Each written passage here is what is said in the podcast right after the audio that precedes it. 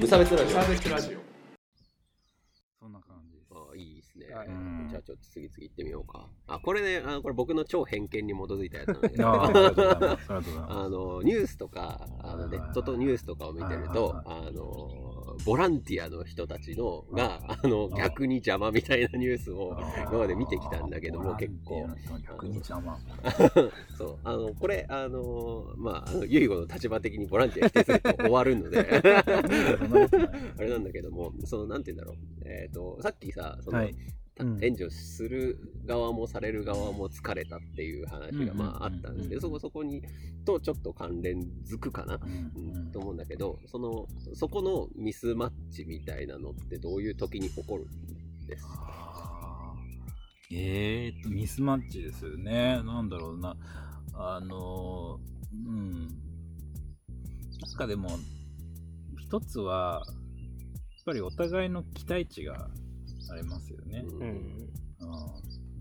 僕も今毎日その実家というかあの一緒に暮らしてるパートナーがいるんですけど、毎日喧嘩をするわけですよ、うん。で何が原因かっていうと大体お互いの期待値がずれてるんですよね、うん。最初の段階で、うん、俺はこの家をきれいにしたいんだけどえー相手は、えーっと別にそこじゃないみたいなとか、はい。俺はこんなにやってやってんのに だって何でもやってんですよ僕。家掃家の掃除とかね。洗濯。洗濯やってるし料理作ってる料理買ってきてる食器洗いしてる。全部やってるね。うんあと何やるお金も稼いでる。っていうのがこうある俺はこんなにやってるのになんであの人はやっと返してくれないんだやってくれないんだっていう,、まあそういうことなんじゃないかなって思うんですけど。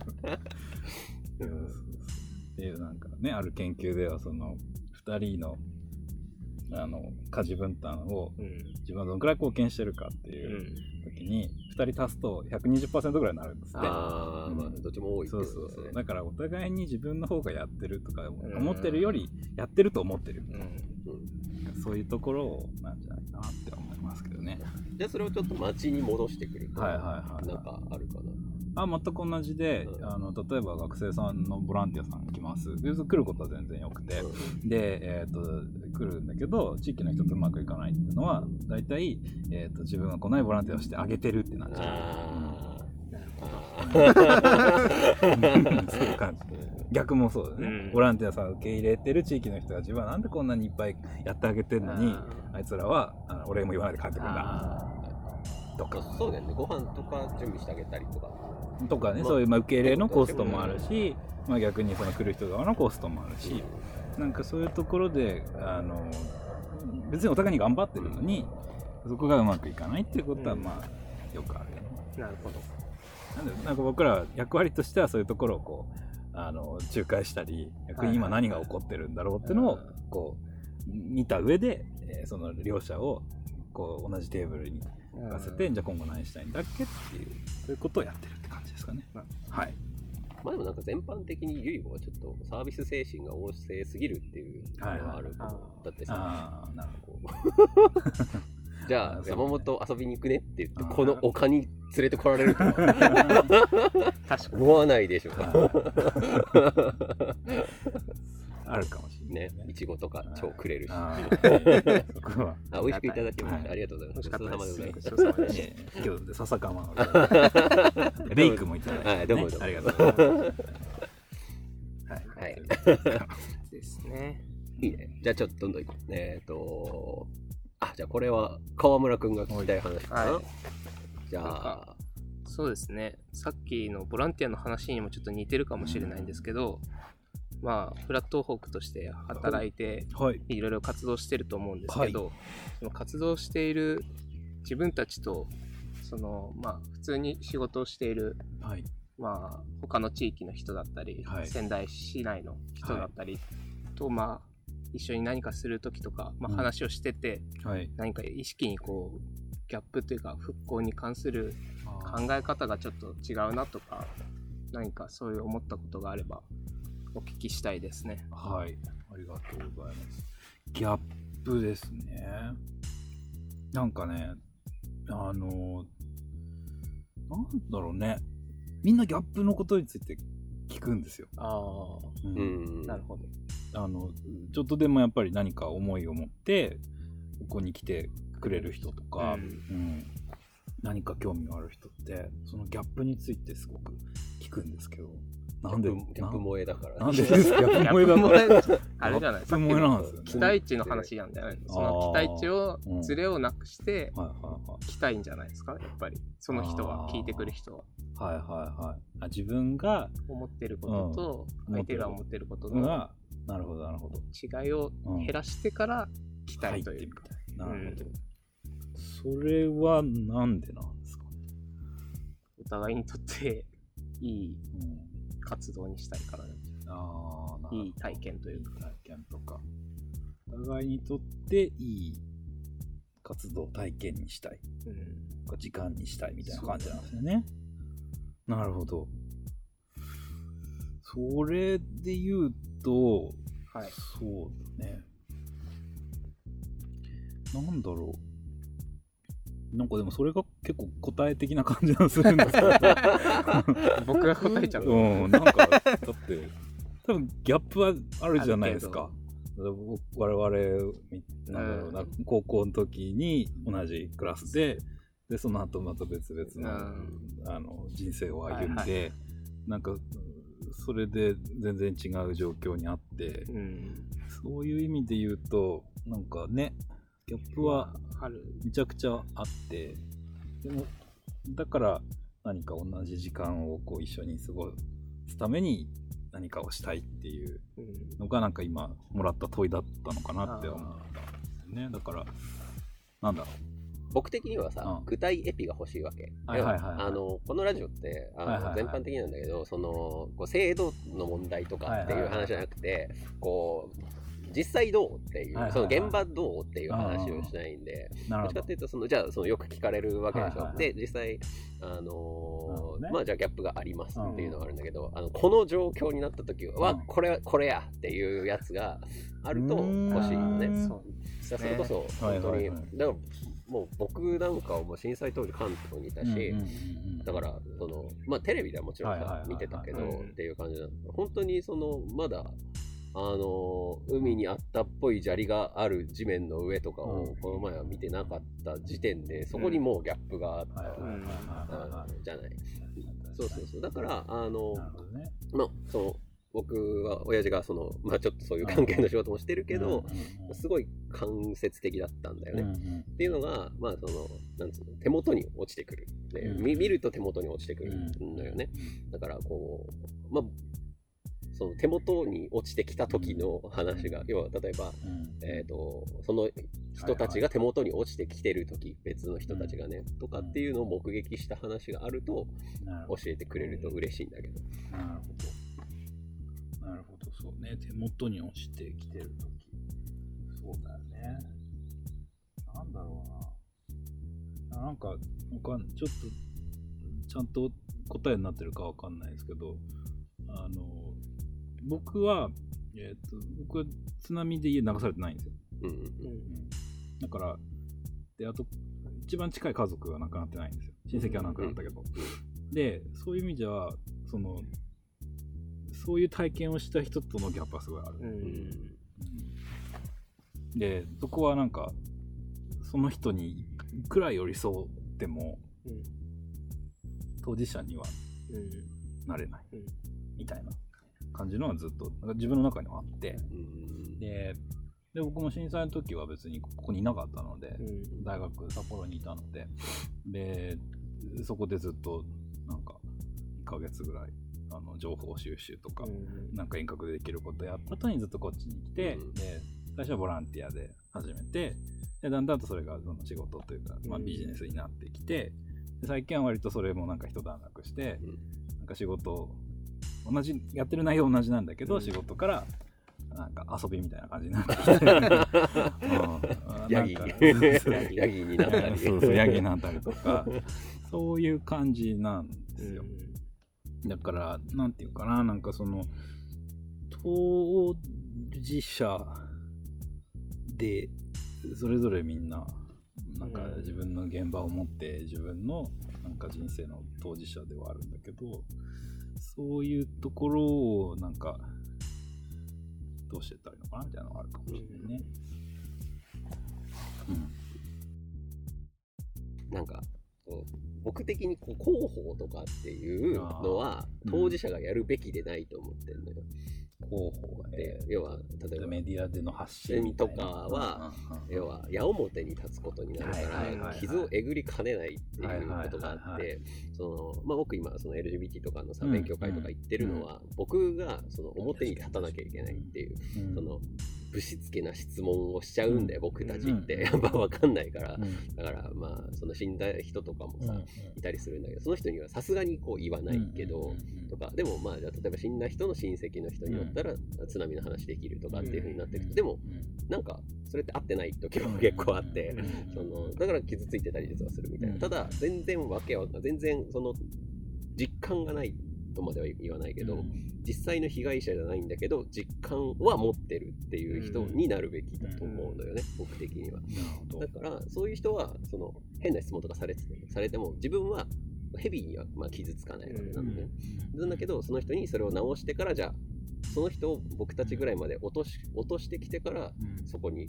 配置できるとかっていうのがあるかなと思ってるわけですよ。うん。はい。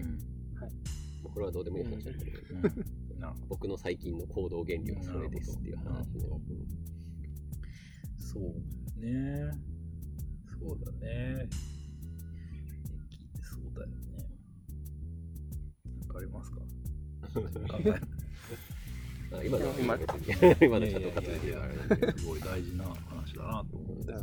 うん。だ攻撃力を持ってるのは攻撃力っていうか要は貫く力を持ってるのはその実際その場のさ要はここでいう当事者という表現。まあそこにもグラデーションがあるけど、うん。なんだけど当事者度が高いほど突破力はあるんだけど逆に防御力が下がってくるんだよ、うん。うん。っていうのはすごい最近気になってんだよね。そうだよね。なんか僕自身の経験の話をすると、うん。あの、僕だからさっき言ったその震災3年ぐらいで一回バーンアウトしてるんですよ。燃え尽きって、半年ぐらい誰との連絡も取んなくなって。そういうことしがちだよね。まあまあ、そういうしがちしがちな、なりがち、なんかそういう自分のこう、あの、あるんですよ。それ で、で、それを最近ずっと考えていて、まあそれは別に時間の問題だったから、うん別に、あの、なんでもないんだけど、なんか、まあさっきも言った、その、すごくこう、サービス精神旺旺盛だっていうのと多分全部くっついていて、あうん。なんかね、この、やっぱり自分で自分自身の、その、なんていうのか、行動をこう手のひらでこう制御できないというか、どんどんだから相手の要求に応え続けるとバーンアウトするんだなっていうのが分かるあはい時があったんでね。で、ね何なのかなって思ったら、その当事者当事者って話を、まあ、いろんな人から聞いた中で、なんか自分自身の、こう、まあ自分っていう、まあ、体があるわけじゃん。で、なんかそれを自分自身が、なんかこう、当事者感を持ててなかったんだなって思った時があった。ああはいはい。から自分と自分の中の当事者性みたいな。うん。で、それに気づいたときに、なんか、なんていうのかな。割といろんなものが解解決したあというか。つまりなんか自分で自分のことをうん。ちゃんとなんか自分の感情も含めて喋れるようになったでで、僕今中学校で、その、えっ、と、震災の当時、低学年の子たちーうん。とか、中学年の、小学校ね、うんの子たち以外の中学生になってて、その子たちの、えー、と支援を学校の普通の授業の中に入って、えー、とやってるんですよ。うん。で、その中で、その子たちを低学年とか、まあ、幼稚園の子たちもいたから、当時のことを喋れないかったのね、その当時の言葉で。うん。で、その子たちが今、その中学生ぐらいになってきて、で、あの普通のクラスの中でとか、授業の中では喋んないんですよ。うん。当時のこととかね、うん。やって。でもみんな普通に遊んでるんだけど、でもやっぱりなんかその身体的にこう辛くなっている子とかをあの基本的なところは結構自分の過去の体験を自分のことで喋れないっていううん。ところに全部起因していて、うん。っていうなんかのを見ながらあだからなんかその当事者当事者性ってなんだろうなみたいなとか、うんうんその関わり方ってなんだろうなみたいなのをすごい最近は感じてるなみたいな感じです、はい。答えがない感じですけど。そういうラジオだから。そうそうそうそうえじゃあ川村くん、え、今のを聞いてどうです？どう？あーまあ、当事者の意識。でもなんか自分でもなんか簡単に相手の意識を組むというかうん。こうなんだろう。まあ遊魚も言ってたけど人の要求を簡単に飲んでしまうっていうのはなんか結構自分の意思がないないのにもかかわらず自分の体がそう行動していることによって疲弊しているんだなっていうのはなんか僕も同じことを思っててえ、何それ僕のラジオ断れなかったみたいな。あー。まあまあまあまあそれもあるかもしれないけどまあ日頃ねもっとうん。もっとあるよっていう話。なんかいい人ぶっちゃうんじゃないけどなんか自分が本当にしたいことかどうかっていうのが定まってないのにうん。してしまうということで多分僕もなんかそういった意味で当事者自分の当事者意識っていうのが薄かったなっていうのは今聞いてて思いましたね。おーいいね。ちょっとこれ川村くんのテンションが下がりつつある。ちょっなと考え事をしすぎて、ちょっとテンションが下がりつつあるからね。じゃあちょっと潮時かな。潮時かな はい、じゃあ、はいえっ、と、まあ、今回のテーマは、じゃあ、ふえっ、と、復興っていつまでやってんすかっていう話なんですけど、あー、わかんね まあ明確な終わりはそれぞれえ。うん、それぞれっていう感じだろうね。ないんじゃないんだろうね。うんそれぞれであるんだろうね。何とも言えない終わり方だけどまあそうしか言えないよね。みんなとりあえず宮城の魚を食ってくれ。進むからそうすると。はい。じゃあ、はいえっ、と、そんな感じです。はいはい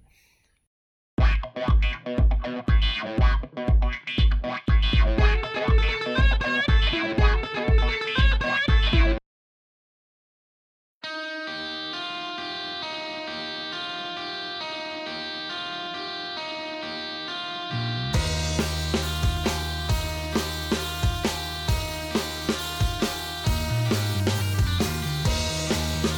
でございます。